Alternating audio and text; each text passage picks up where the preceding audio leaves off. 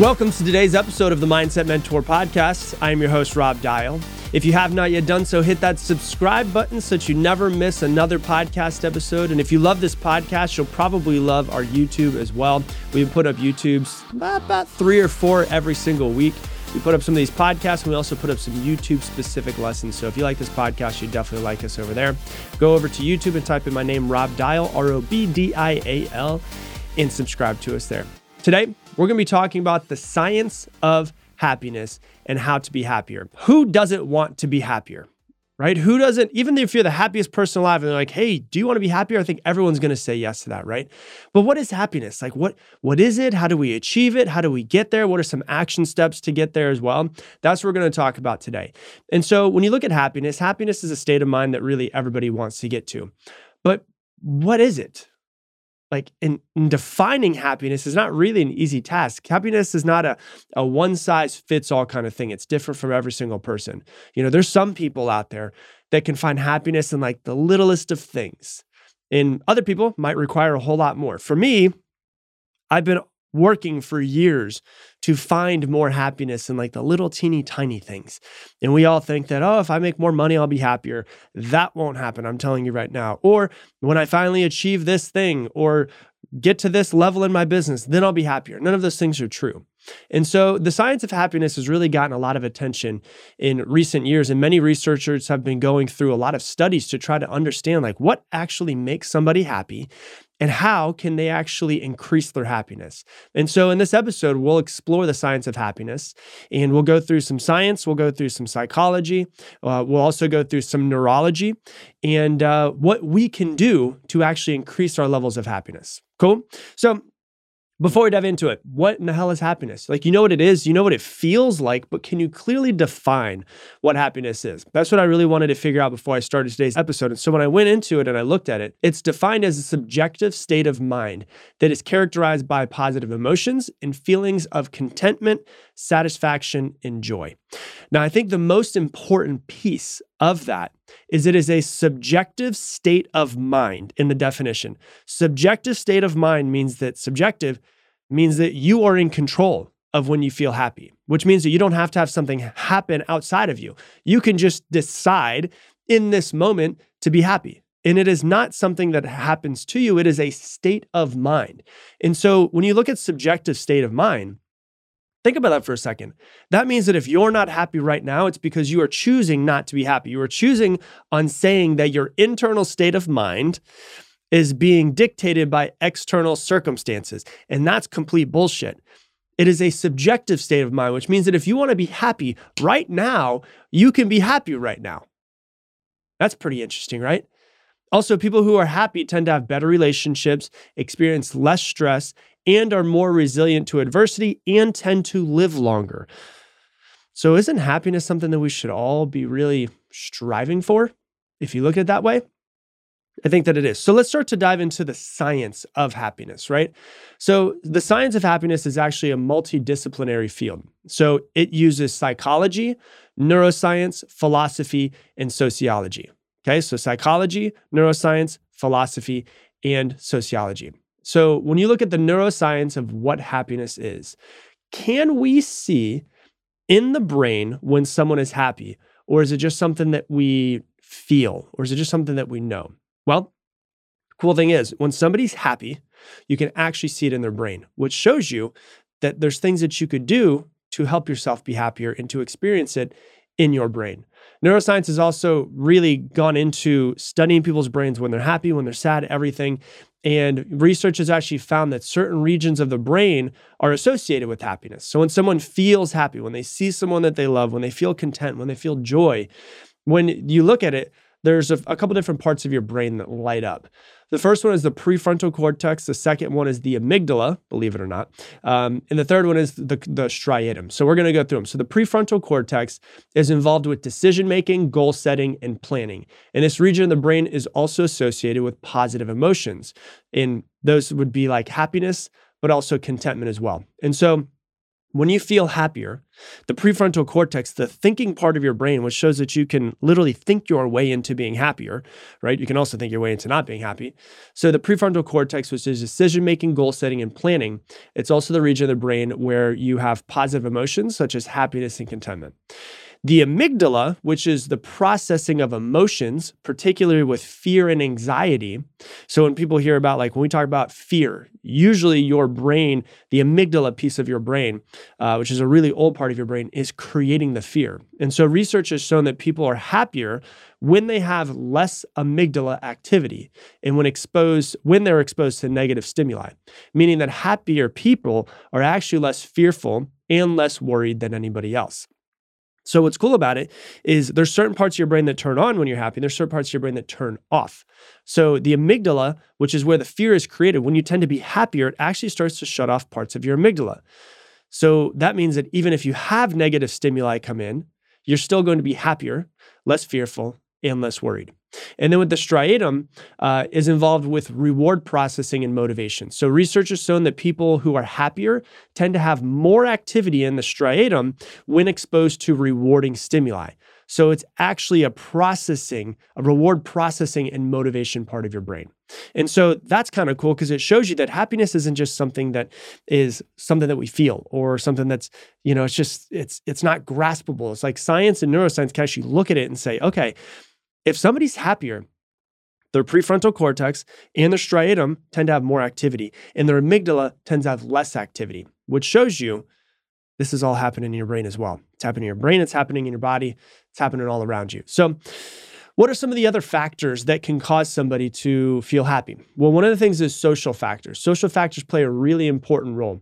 So, research has shown that social support, like social connections, um, are really important uh, predictors of somebody's happiness. So, with social support, what that means is it refers to the emotional, instrumental, and informational support that we receive from other people. Social support has been shown to buffer against negative effects of stress, improve health, physical health, and also increase happiness. So what's cool is that, is that when you have social support, a lot of people tend to, especially what's been happening over the past couple years, they have gotten used to being a little bit more alone which is fine if you like being alone. And for me, like I like being alone, but I also like being around people as well. And so you need to have a social environment that helps you because it's showing, research has been showing that when somebody has a really stressful event in their life, if they have people around them that have that give them social support, it makes the stress way easier and way lower on them. And so research has shown that people who have uh, more socially integrated, that are more, more socially integrated, tend to have higher levels of happiness and well-being as well. And if you've ever heard of the the 80-year study that Harvard did, it's 80 plus years because they're still going on happiness, uh, where they actually found in in Boston some of the poorest teenagers in Boston, some of the richest neighborhoods in Boston, the teenagers, and they followed them throughout their entire lives. They actually found that the number one predictor of someone's happiness is their social environment. And it's not that they have to have a huge social environment, like 50 friends or 20 friends. It could be they have one or two really good friends in a great romantic relationship that they're in, that they can be true and honest and vulnerable, and they feel like there's support from that social environment. And so, if you want to be happier, you don't need 30 really good friends. You need a couple, even if it's just one or two. And what they found is that people who have really supportive, vulnerable relationships as they get older actually tend to live longer as well. So they live longer, but also they're happier, which is what's cool about it. So, good relationships, you're happier and you live longer. Negative relationships, if you're in a negative relationship, you actually live don't live as long and you tend to be more depressed. And so this is cool because these uh, these insights around everything are consistent with the idea that happiness is is not really found outside of oneself, but rather a state of mind that can be cultivated and, de- and developed through really deliberate effort, which is cool to think about. Like okay, we know now that that having a, a, great social environment helps us be happier. Well, we can be more deliberate to have a supportive social environment. If there's people who are very supportive that we need to spend t- more time with, we spend more time with. If there's people who are less supportive or negative or toxic, we let those people go. And that will actually help us be happier. How else can we increase our happiness? Well, now that we have a better understanding of the science of happiness, what can we do to increase uh, our levels of happiness. First one, which seems, I've always thought, even though I, I use gratitude, I've always thought that it just feels corny, but I still do it because it makes me feel better. And at the same time, now there's so much science that's coming out around gratitude. So, for this, first thing that you can do is you can practice gratitude. One of the simplest, easiest, most effective ways to increase your happiness is to practice gratitude.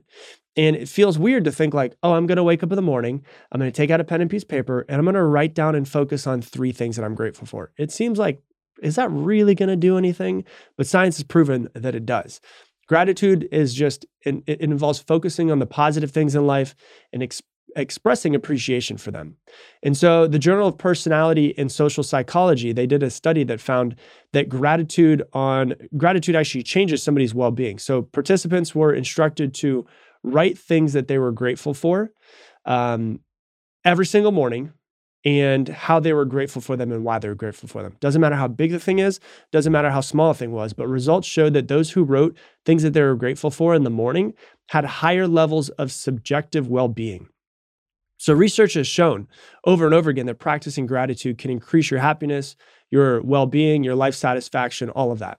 So, one thing that that researchers recommend that you do is that when you wake up in the morning, you know, you go to the bathroom, you get your you brush your teeth, you get your water, all of that stuff. Maybe you do a meditation, but within the first 30 minutes of waking up, take out a pen and piece of paper and just write down three things that you're grateful for early in the morning so that you set your reticular activating system, which is the filtering part of your brain, to actually find more things that you're grateful for, to actually start to show you that there's so much to be grateful for around you. And so early in the morning, if you just want something very simple to help you be happier, you know, because people, I've been doing this for a long time that I found that people tend to be negative. And so you it's easy to go down a negative route if you just start that way in the morning. But if you decide to start on a positive route, it makes it easier to be positive the rest of the day. It's like, you know, if you go skiing and you, you are like, do I want to go on this slope or this slope? In the morning you pick, do I want to be down the negative slope or do I want to be on positive slope? And your actions in the morning will dictate which one you're going to go down for the rest of the day. Right? And these don't have to be huge things that you're grateful for. It could be, you know, the sunset that you saw today. It could be the weather was beautiful. It could be, that you had a, a, friend do something nice for you today, right? Or it could be larger. It could be really meaningful relationships that you're grateful for. It could be that you're really fulfilled in your career.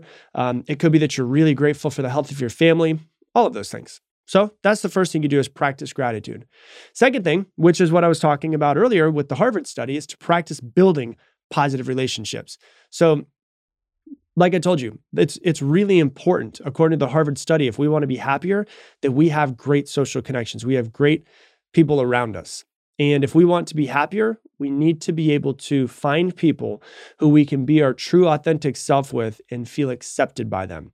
If you feel like you have to walk into a room and you're only you're supposed to act this way on this person, you're supposed to act this way on this person, this way on this person, that's tiring. What you want to do is find people that accept you for who you are. If you have been on this growth journey for a little while and you've been trying to grow and improve yourself and some people are making fun of your growth journey or they making fun of your what you're you're focusing on or maybe you're trying to be more positive or maybe you're putting up quotes on Instagram that show that you're positive and somebody's making fun of it right? That's not the type of relationship that you want. You want someone that supports you in all areas of your life no matter how much you're growing not growing all of that and so, really, what you should do is take out a pen and piece of paper and write down the five to 10 people that you spend the most time with and ask yourself if they're helping you foster a happier life or if they're kind of sending you down the negative slope, right? And just try to start building more positive relationships, right? Focus on the people who are making you feel accepted and loved and stop hanging out with the people who don't make you feel accepted and loved. So, that's the next thing. Another thing you can do is, is cultivate mindfulness. So, mindfulness is basically the idea of trying to be in the present moment and seeing life for what it is. So, research has shown that, that mindfulness can increase your happiness, it can reduce your stress, improve mental health and physical health as well. And there was a, the Journal of Clinical Psychology uh, had a study, and the results showed that mindfulness can improve outcomes for depression, anxiety, chronic pain, and a lot of other conditions as well, indicating that mindfulness helps you with your happiness and your overall well being. So, you can use mindfulness meditation, which involves sitting down quietly and focusing on your breath for a few minutes each day.